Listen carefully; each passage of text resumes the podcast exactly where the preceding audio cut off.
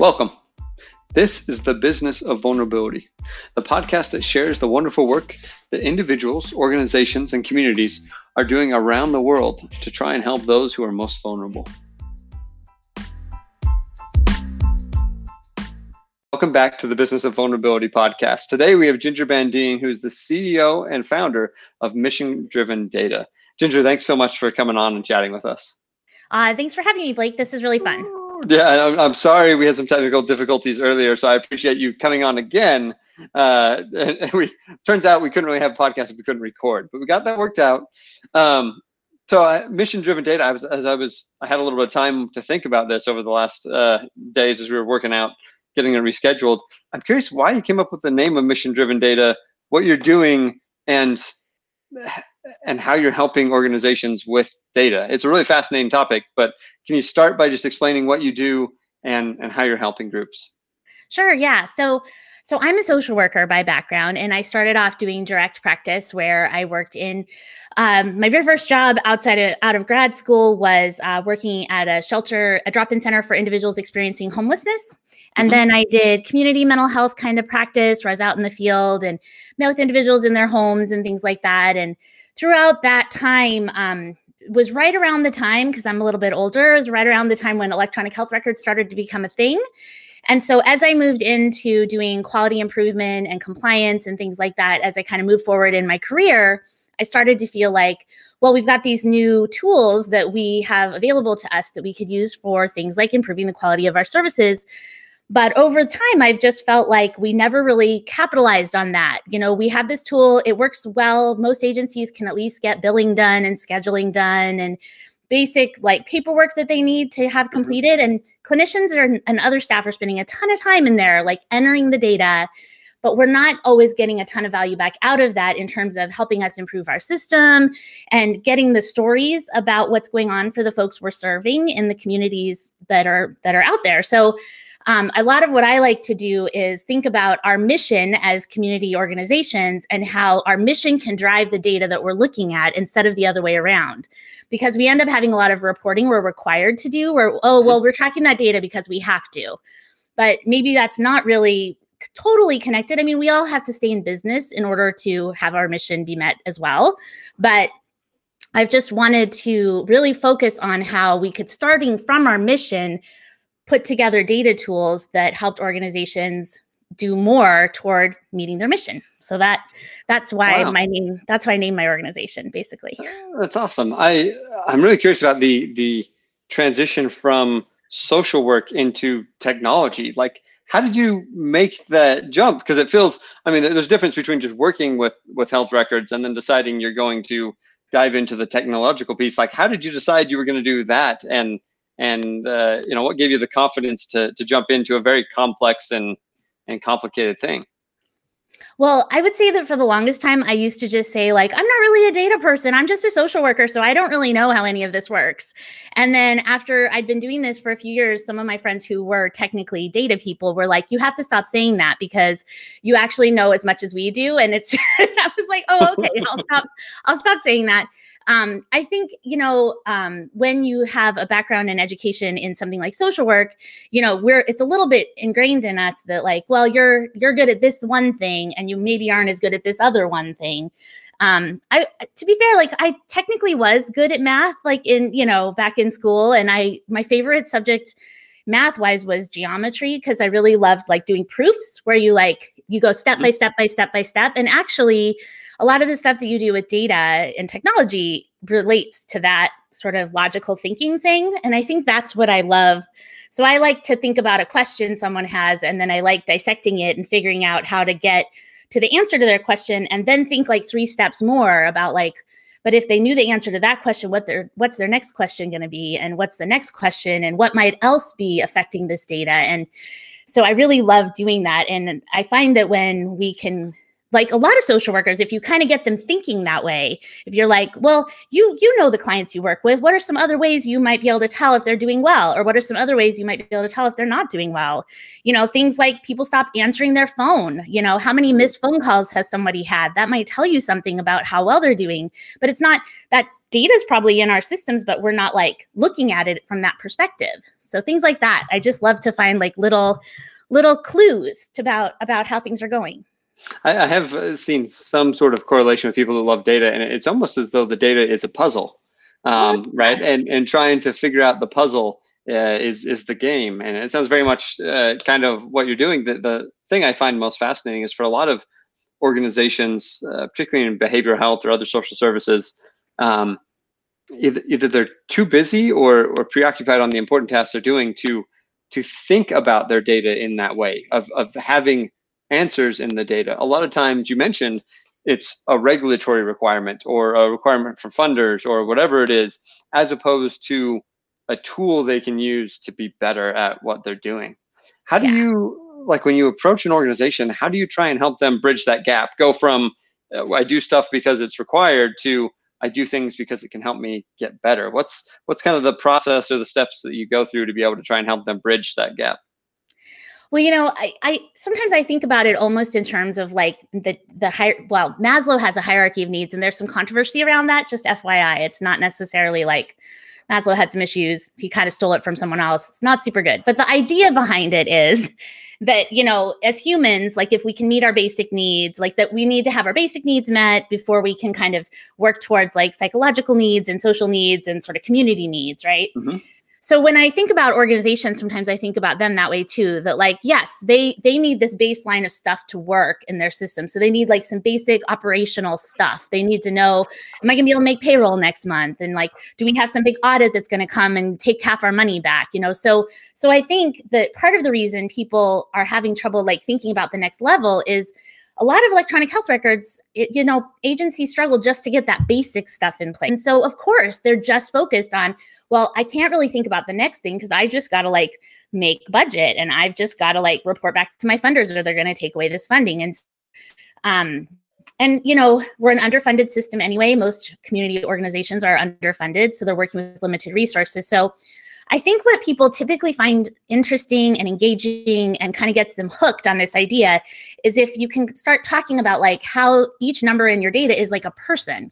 You know, so if you're just looking at like on average, do we get people in for services within 14 days? And we say, yeah, we meet that. And that's what our funder requires us to report. We report that on average, people get in within 14 days. But if I say, like, but let's look at your data a little closer, and there's 20 people who didn't get into services for six months, those are like 20 mm. people who waited six months. And if we look at those people, here are the five things they had in common, or, you know, that's just an example. But like once you start talking about like these 20 people waited six months to get in, what happened there, and how could we improve the system to help? So I think as we start narrowing it down a little bit, and it can still be big numbers, but I think as we start looking for like these stories that are woven in our data, um, and especially as we can see like a more like the more the complex picture of a situation. So like, you know, an average is a very, you know, it tells you some information, but it it rules out all your outliers, right? Like yep. if you had if most people get in within 7 days, but then a few people get in in 30 days, you know, it throws your average off. So I think I think intuitively people can understand that, but as you start to talk about like um you know people don't want their the individuals they serve to like fall through the cracks or not get services right? They want to yeah. know like who out there struggling and how can these services that our organizations offer how can we meet those where people are? So i think that gets people excited if they have like a clinical background and like a passion for this work.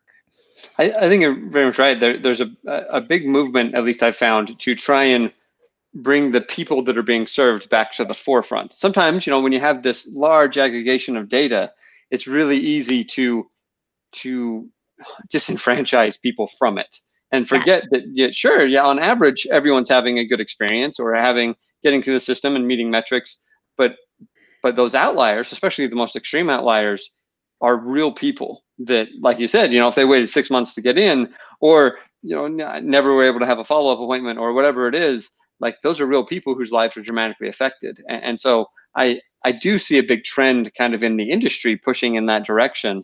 Um, if you're an organization that is is interested in this type of thing like where, where does someone start? Like if i'm listening uh, besides you know calling mission driven data and having you come in but like where would i where would i even start to just start thinking about these things and start teasing out some of these type of uh, uh, problems, I guess, for me to look for solutions?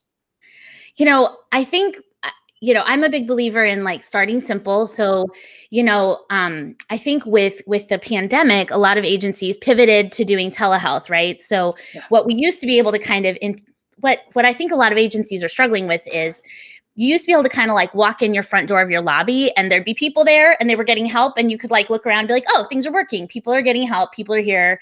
You know i see people going back to see their therapists and all that stuff.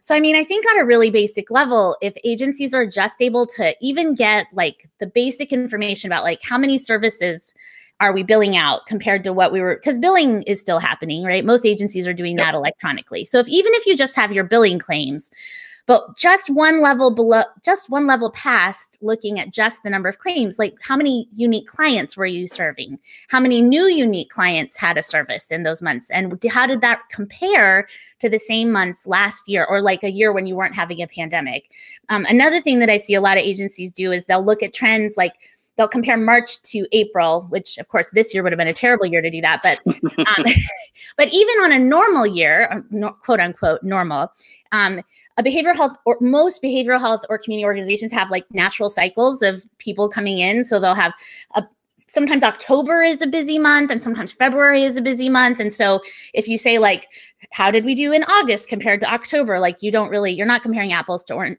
apples you're comparing apples to oranges so if you can really start like take your data from a year ago and compare it to your data this year then you can start seeing and so um, but I think again, like it's easy, it's not easy, but it's pretty typical to like look at like the amount you billed because that is meaningful, right? But mm-hmm. if your number of unique clients you're serving has shifted, like perhaps um, it could go either way, right? Like maybe you're seeing more clients, but clients are getting less services per client because staff are busy or you know one thing i've heard anecdotally is that it's harder to keep folks on the telephone if you're chatting in person for an hour the time flies by but if you're chatting on the phone people get tired of being on the phone yeah. um, so maybe the amount of billing quote unquote that you're doing has gone down but are you seeing more unique clients or conversely are you doing the same amount of billing but actually it's just a core set of clients and quite a few of your clients have like maybe dropped off and are not accessing services so I think if you just started with that, you know, just unique clients versus billed claims, you would start seeing a picture of what's going on with your population of folks. Hmm. You, Most agencies, you can at least get that. I say in that explanation, you mentioned kind of the the new normal that is COVID that everybody's trying to deal with. How has that changed kind of the work that you're doing? Like, how did COVID affect uh, the the work and and the the I guess uh, overall business of mission driven data? Well, um, you know, I'm still a pretty new company, so I would say that um, so around March was when I was planning to go to a whole bunch of conferences, and uh, I think we talked about this, Blake, because you were going to do yep. that too. Definitely. So, uh, yeah, I was scheduled. Um, in fact, I have a lot of credit at the various airlines now because I had to cancel on my flights to to various conferences. Um, because you know, I think part of what I love to do is have these kind of conversations with people in person where I, you know, if I'm sitting next to someone and we're talking about a presentation at a conference and I say like, gosh, I wish they had done a little deeper dive on this or gosh, this is really interesting or what are you doing at your agency? And um, so I love those opportunities and um, so it has shifted how I'm doing that. So instead, you know, of course, like I've made some friends or, you know, colleagues over Zoom where, you know, we happened to chat around the time that lockdown happened. And, you know, it was actually kind of fun in a way. I have like one particular customer that we totally bonded because like we were going through the same thing, you know, like, oh, are, are things open where you are? No, things aren't open where I am. Mm-hmm. And, you know, um, so in some ways, I feel like the folks that I am working with, I've just kind of bonded with because we've all been through this shared thing. But I, I do think that initially a lot of agencies were just operating in like crisis mode, which is very familiar if you're in the behavioral health field. You're like, we know what crisis mode is, which is, you know, big decisions are kind of put on hold while you're just kind of like getting through the day to day. And mm-hmm. agencies did this amazing work where, you know, lots of them stood up huge telehealth networks and they're doing, you know, all the way from like regular therapy appointments over Zoom to like peer run groups over Zoom, you know, where like individuals who receive services are connecting with other individuals. I mean, amazing, awesome things.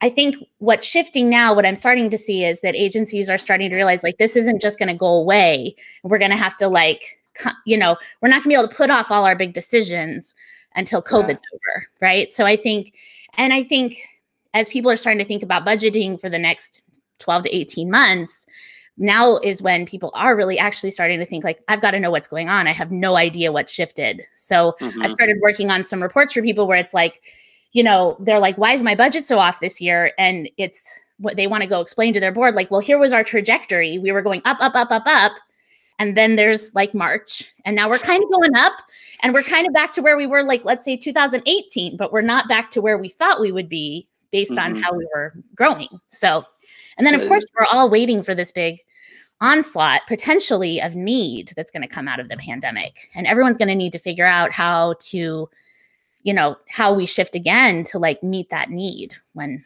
assuming we think that's probably coming yeah, I, have been afraid of the tidal wave of mental health problems. Unfortunately, that that seems inevitable, uh, especially the longer this continues. And uh, I, you know, I felt that that strain in my own life. I imagine so many other people are feeling it as well. Um, you, mentioned just a little bit like the budgeting problems. Are there other problems organizations are interested in data wise that have to do with COVID? Like any other unique puzzles that have come out of this from that wouldn't have been there if COVID hadn't happened? Um, you know, that's interesting. I I mean, some of it is financial. I think some of it is um trying to think about I think thinking about as they're starting to pivot back to doing some in-person services, figuring out if those in-person services are being targeted to the folks who most need it or who are maybe not the high like trying to balance out, you know, just like we all are with, uh, we're making these decisions about like, should I visit my grandma? Should I visit my great grandma? Should I visit my great grandma if she's in a nursing home? Should I, you know, all of these different, we're all trying to figure out the right way to handle risk. And I think as agencies are putting in place some in person services, thinking there's some thinking out there about like okay so um, we're opening up the door that some people can start getting in-person services. How's that prioritizing going? Like are we getting folks in who need it the most and or are we helping to provide services in the least risky way we can within that? So i think a lot of agencies are have never had you know, we were starting to move toward integrated care anyway in behavioral health, where we were starting to think about people as whole people and what are some of their um, co occurring medical conditions, right? Mm-hmm. And now that's become even more important. Like, who on our who in our population might have a risk factor that we should be considering if we're thinking about bringing back in-person services and should we be having that conversation with them about hey you you might be at a little higher risk because you have this respiratory disease or because you have this you know co-occurring problem so like maybe we should make some special um, arrangements so that we can protect you. So mm-hmm. I think that's another piece that I'm, i know some agencies are trying to track um, folks um, like COVID status, like have they been tested, um, mm-hmm. those kinds of things, just to kind of know in terms of like their staff level risk as well. So like if staff are going out to people's homes, keeping track of who out there um, has been struggling with maybe symptoms or not. It's also a big deal in residential programs um, residential programs for mental health and behavioral health. Yeah. Um, yeah. So, I mean, there some states have put in place specific extra rules around that stuff. Um, some types of organizations or some types of facilities have just not been able to figure out how to make it work. Like if it's a congregate sleeping area, like a bunk bed situation, it's really hard to make that work. Um, yeah. So I think, yeah. it is really true. It's one of those where uh, that some of the traditional models are just not going to work for a while. Um, and and I think it actually highlights uh, honestly a lot of the importance of what you're doing because new solutions are going to be need to be created and and teased out from data. Um, yeah. And uh, there's there's really no other option. Yeah. Um, for groups that are considering working with somebody like mission driven data, I'm I'm curious, like at what level of an organization do you normally work? Is it like with executives? Is it somewhere farther down? Is it more like the the front lines? Where eh, do, do groups get the most bang for their buck by by having somebody look at data and try and find some of these puzzles and tease out some of these solutions? I would say that most agencies um, have somebody that's at least like data curious on their staff. So sometimes that's a clinician type person who's like really mm-hmm. into it and wants to learn more. Sometimes it's someone from the billing department who's like, I get all this data, but the clinicians feel, I feel like they never get any data to see what their job's like. And like, I feel like we could give them better tools. Um, sometimes it's someone who's done more like a front desk kind of stuff because that's sort of the hub of a lot of clinics. Mm-hmm. And so if they they've they've seen all of the issues basically that might pop up as people come and go from appointments or missed appointments or all those things. So but I think mm-hmm. basically most organizations there's someone who kind of becomes like the champion who's sort mm-hmm. of like um, and and it, it's important to have someone in that organization because every organization runs a little differently so you know i have some solutions that i can provide that are sort of template sort of things but um, every organization is going to have something special that they do and that's one of the reasons it's been hard for behavioral health to build data tools because sometimes there's so much variation that you know mm. it's like well, we can't, that doesn't really mean anything to us because we don't count services that way. Or that doesn't really mean anything to us because, you know, we bill 24 hours of service at a time and it looks like one person did 24 hours, but of course they didn't. It's really, you know, there's all these little nuances. But, um, but I think for too long we've kind of let that be like a, uh, the end of the conversation and i'm really passionate about like well okay yes and there are probably some things we could agree we could think about you know like how many people we served you know yep you know, there's a reason we're using a, a, diagnostic manual. It's not perfect. It has a lot of flaws, but like we are using a shared language for a reason and not really taking advantage of what we could be getting out of that, you know? So, so yeah, I would say it varies, but you know, it, I'm always surprised. There are often like clinician people who are like interested in data, but sort of, you know, they they just don't have anywhere to take that interest. And so mm. I part of what I try to do is build tools that are kind of interactive so that you can kind of find those people. Because if you give someone who's sort of data interested a tool that's interactive, they'll start looking at it in different ways. They're kind of they're clicky, you know, they click on everything.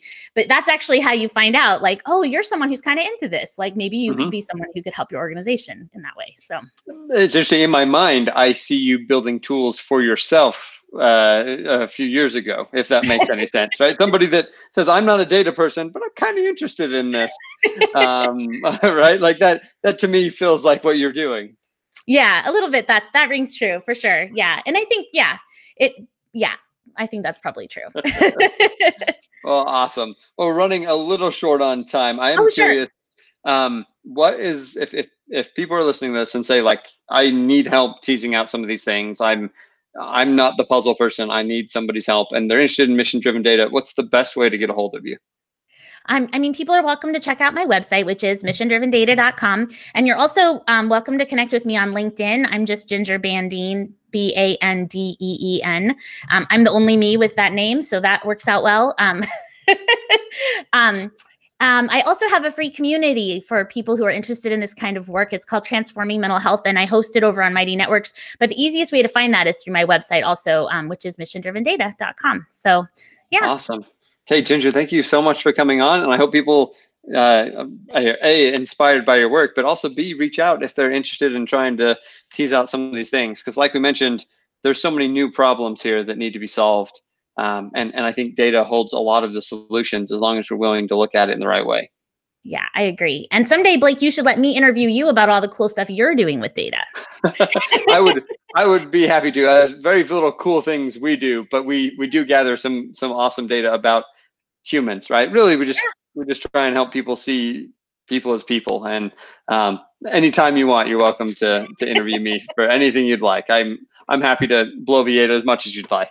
Sounds good.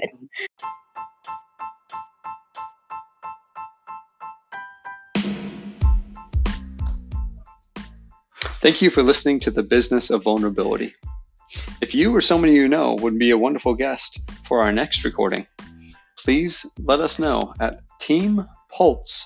It's T E A M P U L S E at pulseforgood.com. Thank you.